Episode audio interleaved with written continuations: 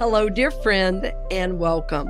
My name is Cynthia Alice Anderson, and I'm the owner and founder of the Experience of the Soul podcast channel.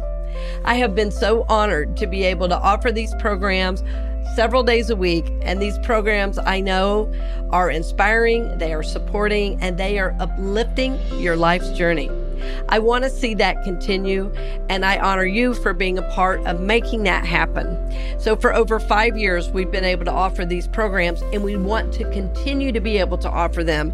So, over the next 90 days, we are raising $9,000, and that's going to get us all the way through the end of the year. So, I ask you to consider taking the time to support the channel that supports you.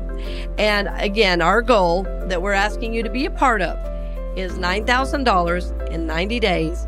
And we look forward to hearing from you, friend. We're honored to support your journey, and we always are lifting you in prayer for God's highest and best in your life.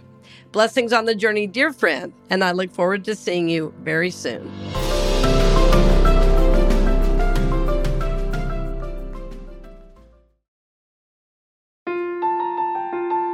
Welcome to Healing Your Family Legacy here on the Experience of the Soul podcast channel. Innovative, evidence based recovery that helps to identify intergenerational trauma, allowing for freedom and embracement of the healing process. Today, episode 105 Regrets, Part 3. And now, your host, Dr. Donna Bevan-Lee. And this is Dr. Donna Bevan-Lee.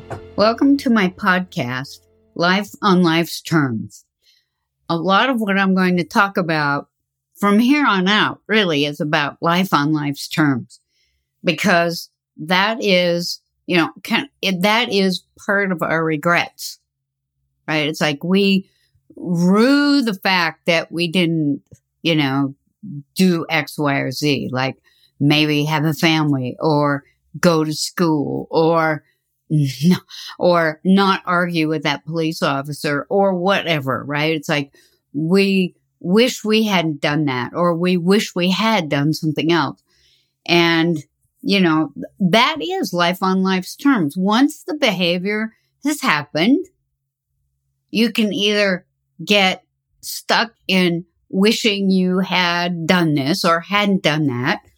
Uh, or you can realize that everything we do or don't do, say or don't say is just our life and it's on its own terms. We don't have control over the consequences. We don't. Our behavior, what we say, what we do has its own consequences. Even some of our thoughts has consequences. If you go to bed at night angry about something, okay, say, say you've been angry all day because, oh, the newspaper didn't come, right? So you were angry about that and you wish that you had had that newspaper and you are still angry at night. And then your brain starts, you know, going about, I can't believe they did that, blah, blah, blah, blah. So now the consequence of that behavior is that you can't go to sleep because you're still ruminating about it. And when you're able to get back to the reality that life on life's terms happens and our goal or my goal for myself and for you is that we can come to grips with that. We can know that that's just life on life's terms. Everything happens. The consequences are something we have no control over but we have to deal with. Okay. So, you know, if I'm, if I'm on a hike and this has happened before, I remember, and I probably mentioned this because it's happened, it happened last year, um, on November 30th.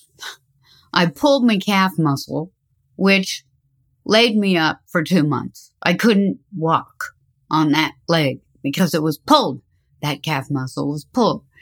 So I remember seeing as I was walking along on flat ground that didn't have ice on it because that's November 30th and there was no snow up in the mountains yet. Um, But as I was walking along on flat ground, I, there was a tree that had fallen over onto the trail. And I stopped for maybe a nanosecond and I just thought, well, I'll just move that tree a little bit so people behind me won't have to deal with it because it had, you know, twigs and all this. So if you tried to go over it, you could scratch yourself, you could fall down, you could, you know. So I went to move it, but instead of thinking about, okay, what's the best way to move this tree so I don't hurt myself, which is absolutely imperative when you're my age. Instead of doing it that way, I decided to just kind of move it with my leg. And when I did that, somehow I tweaked it and that was what caused my calf muscle to be pulled. Now, when I tell the story, I usually say I was just walking along on flat ground and, you know, my calf muscle got pulled. And yeah, that's true because I've done that before. You know, a twig is laying on the on the trail or whatever. And I'll just kick it out of the way. I'll just move it out of the way. And this turns out that this twig or this branch was too big for my small leg, even though it's very muscular because it walks a lot and hikes a lot and does all those things a lot. Too big. I couldn't move it. And so as a result, the consequence of trying to move that piece of wood or that limb with my leg was that I was laid up for two, two months. And, you know, at first I cussed myself out a little bit because I thought, why didn't I just pick it up and slide it over? That's me regretting my, my behavior. Oh, I regret not doing that. I knew it the second that I felt that tear happen. I felt it. And I thought, that just can't be good. And it wasn't. But then I thought, okay, I don't know how bad this is, but I had three miles to get out in order to do that. And it hurt. I was, you know, in pain a little bit going back to the trailhead for three miles, but I did it. And I went to the doctor same day and he said, my God, you pulled your calf muscle. I can feel it moving. I said, Oh, that's really good. He said, Well, okay, you can't walk on this. You have to ride one of those, you know, you see people all the time who've had problems with their feet or their leg. They ride around on this thing that you put your leg up on. Think scooter. the scooter type thing. He says you got to use that for at least eight weeks. Now, most of you don't know me. And even if you do, you don't know that sitting for me isn't a thing, really. I, I really need to be moving. My body likes it. I like it. I feel better. And, you know, I just feel like I have a lot of energy. So I knew this was going to be hard. And, you know, and I thought, if only which is a regret, right? If only I had picked that up instead of trying to move it with my leg, I wouldn't be sitting here for eight weeks. And then I thought to myself, okay, I found that if, if I can't move for eight weeks, I can think about what to do about that in the future. Like, if I can, what can I do to make sure that doesn't happen to me again? And I thought to myself, well, I'm not going to be, you know, laid up for life, just eight weeks. And yeah, eight weeks is different for me at my age than when I was 24. Um, it's a shorter period of time for me than it was when I was 24. So I thought, well, I'm not going to be able to walk. But then I thought, what do I want to do differently? You know, I could have gotten into that thing where, you stupid idiot, that was the dumbest thing. And then I could have just been angry every day and fretting every day and not wanting anybody to tell me about all the fun they were having every day. I just said to myself, well, that is a learning opportunity. What do I need to learn from that? And what I needed to learn from that was that I can't kick things out of the way. And I even took it a step farther and thought, and if I'm going to pick up a limb or anything else that's in the way, I can make that decision in the moment. But before I just do it, I need to think about it. And I've said this before. I'll say it again. When you're trying to change your behavior, it's on you. It's not on everybody else. But the best way to do it is to take a minute, breathe, think, if, even if it's just for 15 seconds, think about, okay, how am I going to do this? What is the best way? What are the potential consequences? Knowing that I don't know what the consequences will be. Nobody ever knows. But you can think about it. It's like, okay, I could just leave the limb there and let people, someone else move it or, you know, go around it or whatever. I couldn't go around it, but I could think about that. But, you know, then I could say, well, I know how to pick things up. I have a grandson that is a big boy. And when I pick him up, I have to be real careful not to use my back to pick him up. You know, I have to do what I do when I'm exercising, and that is engage your core and stoop down with your legs to pick him up. Don't bend over. Okay. So I know how to pick things up. And that's what, you know, when you, those are regrets that people have all the time. Why did I do that? I can't believe I did that. Or why didn't I do this? You know, I worked with a, uh, I've worked with several thousands of people over the years. And I, you know, I remember one day this guy came in my office. He was out of control. He was so upset. And he just said, he sat down and he goes, I did something and told on myself. Why did I do that? Because his life changed dramatically after that. Dramatically. And I said, well, I don't know why you did that, but you know, we, we explored that a little bit and he, he kind of came to the reality that if he hadn't have told on himself because he's an addict, he might have continued and then really done some damage somewhere to him and others.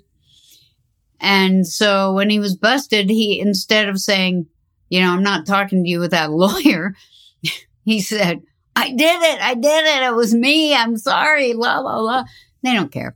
If you've broken the law, you've broken the law. And unless, of course, we're a person of color, most of us, when we get busted for something, it's like we aren't going to talk ourselves out of it. It's like if we've broken the law, we've got to deal with it. But most of us won't get killed for it. Um, unless I said, of course, unless we're a person of color or gay. uh, if you, uh, if you have done something, then, you know, and you get busted for it, most of us, if we've gotten busted for it, it's because we've probably done something that is against the law or could be harmful to others. And I would say, like I said to this man, what are you going to do in the future to make sure that not that you didn't, that you don't get busted for this again? Because it's not good behavior and you see now that there are consequences. Let's say, what can I do different in the future? Maybe I can deal with this addiction I have and so that I'm not doing it anymore. And I'll tell you, I don't know.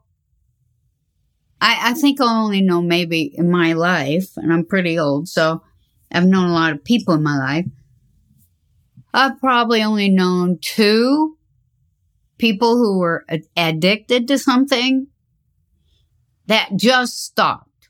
And it was amazing that they could. I mean, they just said, Oh, this is bad. I got some new information based on the consequences of my behavior. and I think I'll stop that. And they did, even though I knew they were full blown addicts. Most addicts cannot just stop. They need help.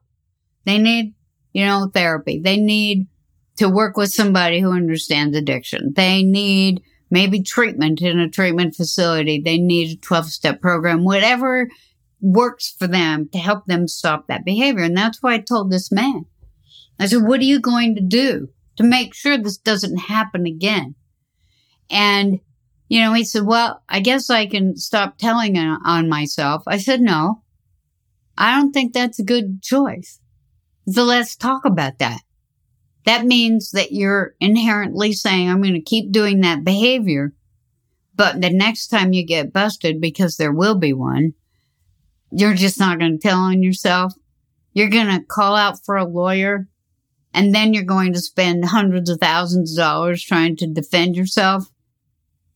How about saying, yeah, I did it, accept the consequences, move on and figure out a way that that you don't do that anymore.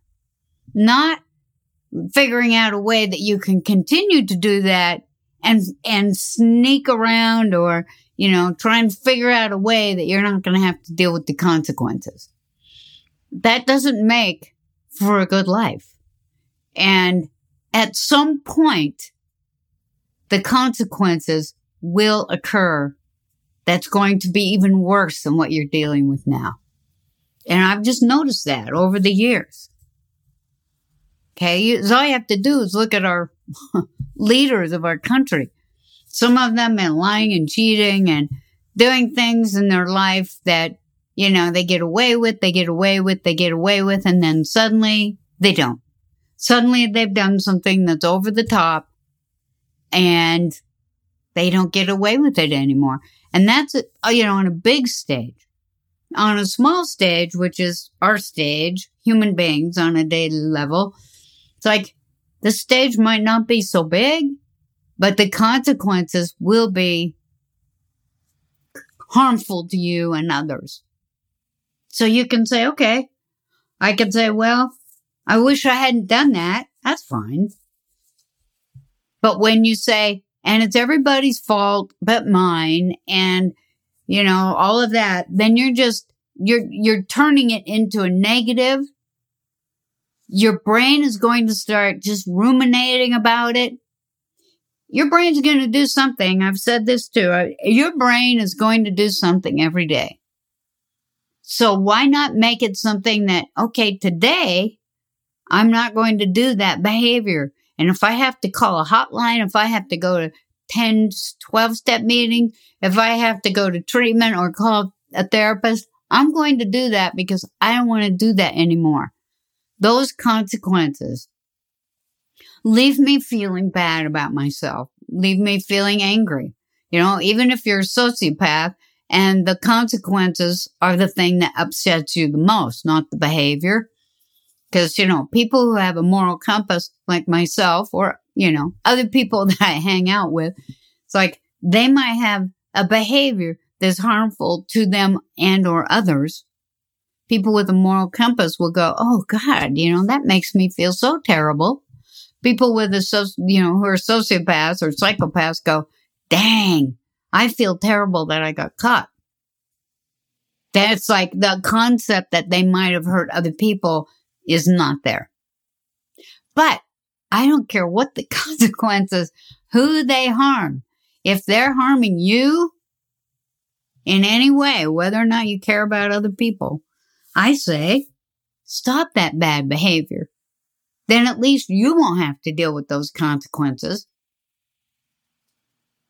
And, you know, I've been very surprised over the years at how many, you know, people don't really care sometimes about their behavior and the impact on others but they certainly do care about their behavior and the impact on themselves. And I would say, fine. I don't have to live in your brain, but you can start doing something different. Now, you can't just say, I'm not going to do that and have that be the end result, that you'll never do that again. Because if you've done it once, you've got like neural canals in your brain that says, Oh, if this, if I'm feeling this or if I'm thinking that, now I know what to do. You got to change something. You've got to make different choices. So you can say, well, the next time I feel, say, lonely, instead of acting out with internet pornography, I think I'll call somebody I know or go on a walk or go to a 12 step meeting or make an extra appointment with my therapist. I, yeah, go buy an ice cream cone. Go walk and buy an ice cream cone. But if you just say, well, I just am not going to do that. So I'm going to sit here and force myself not to do that. That thought gets stronger and stronger and stronger. You're trying to change that. And the way you do it is you just say, well, I did that. Shame on me. I, you know, whether I meant to or not, it's irrelevant. The consequences are relevant. So if I don't want to do that, I need to do something else. And I need to not make, you know, focus on the negative of this. Focus on the negative, like, you dumb, you know, screwball, you can't get it right. It's like you can do that. It's not going to help very much. Okay. So what I would say, you know, I, I had this really good example of, I have this friend.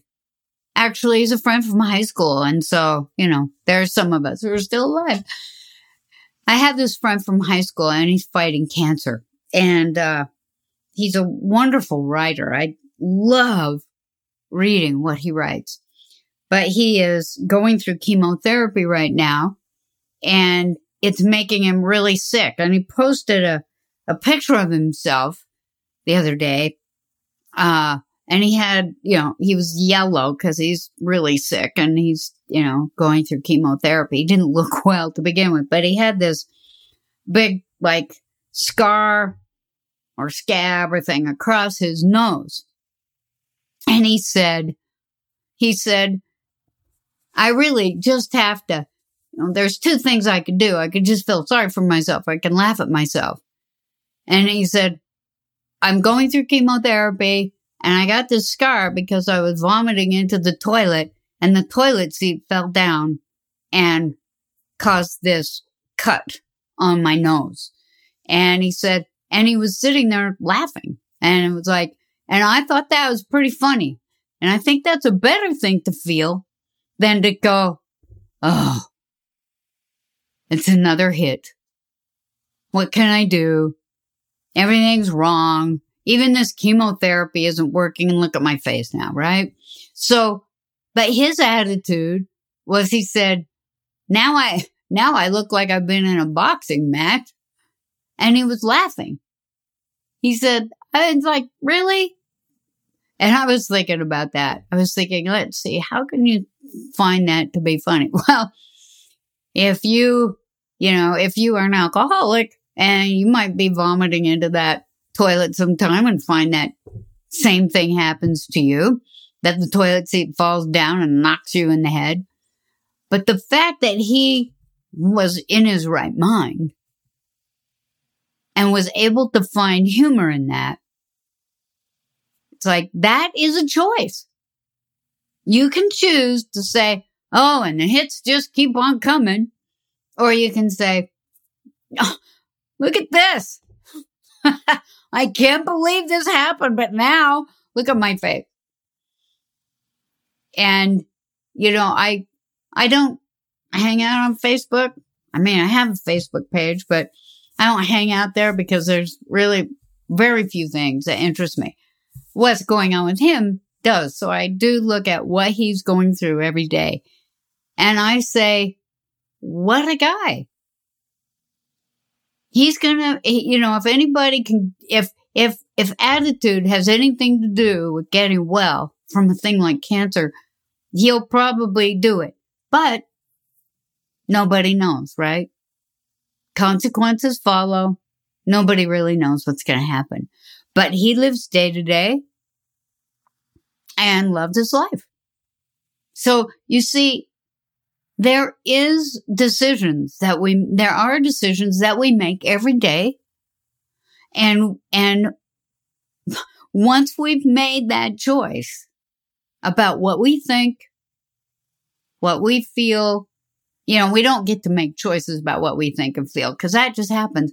But we can say, oh, there's a thought. I can hang out there in that thought or not. I could say, okay, well, that thought's not going to help me. I think I'll think something else. it sounds kind of convoluted, but we do it all day, whether you know it or not. Like when you see a yellow light, you make a choice and no, oh, yellow light. Should I stop or should I go? And we make those choices without knowing the consequences. And sometimes it's okay and sometimes it's not. But it's good to know that these, you know, our life isn't something that just happens to us. We have, we are active participants in how we do it, how our life goes. Life on life's terms.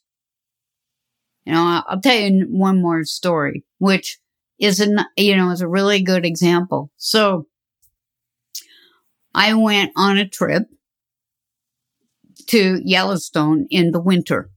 It's very cold there in the winter. There's a lot of snow, but no, not very many people are there.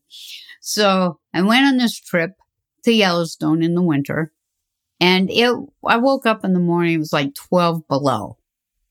And I said to myself, okay, I was planning to do cross country skiing today up here. And, uh, it's 12 below.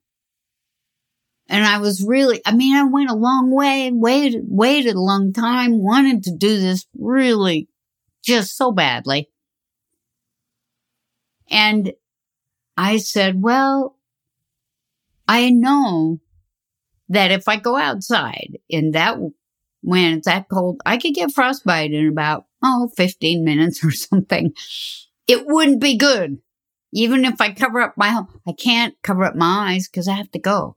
I have to be able to see. And how much can you warm yourself anyway? And can you really cross country ski if you got that many clothes on? I mean, that would be hard. And so I thought, well, I'm going to do something that I just, I don't want to do, but I'm going to do it because this is life on life's terms. If I go out there now, I could get seriously injured in my life, in my body. So I stayed in. I went and sat in front of the fireplace. I waited. I decided I'll wait till it's 10 degrees above zero to go out and do that. And I did.